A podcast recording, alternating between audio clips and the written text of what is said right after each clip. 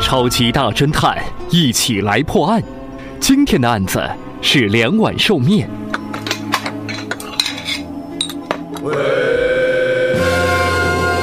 一天，一个白发老妇来到太平府衙告状，她一上堂就哭得十分伤心。老妇说：“哎呦，您要替我做主呀！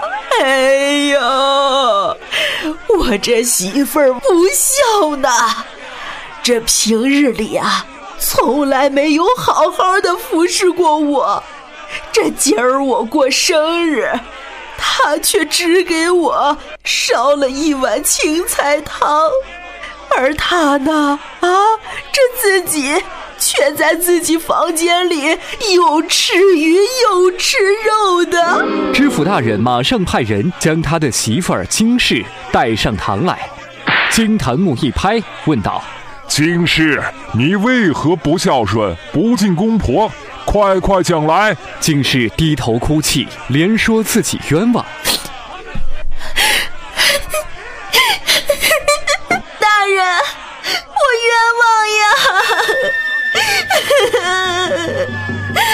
冤枉！冤枉！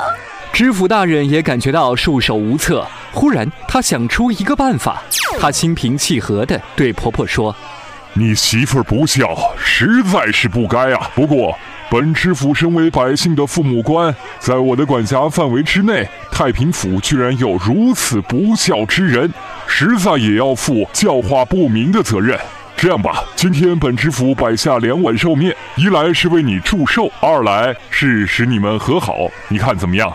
谢谢大人，谢谢大人。好的，大人。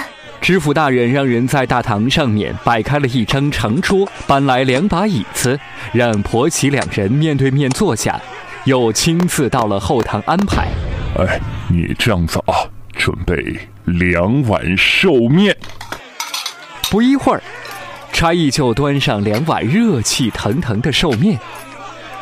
婆媳两人互相看看，实在弄不懂。再看看堂上的知府大人，正笑眯眯地看着他们。快吃吧！于是他们只好端起碗来吃了。不了多久，知府大人就把案子给断清了。结果是这个婆婆在说谎，冤枉她的媳妇儿。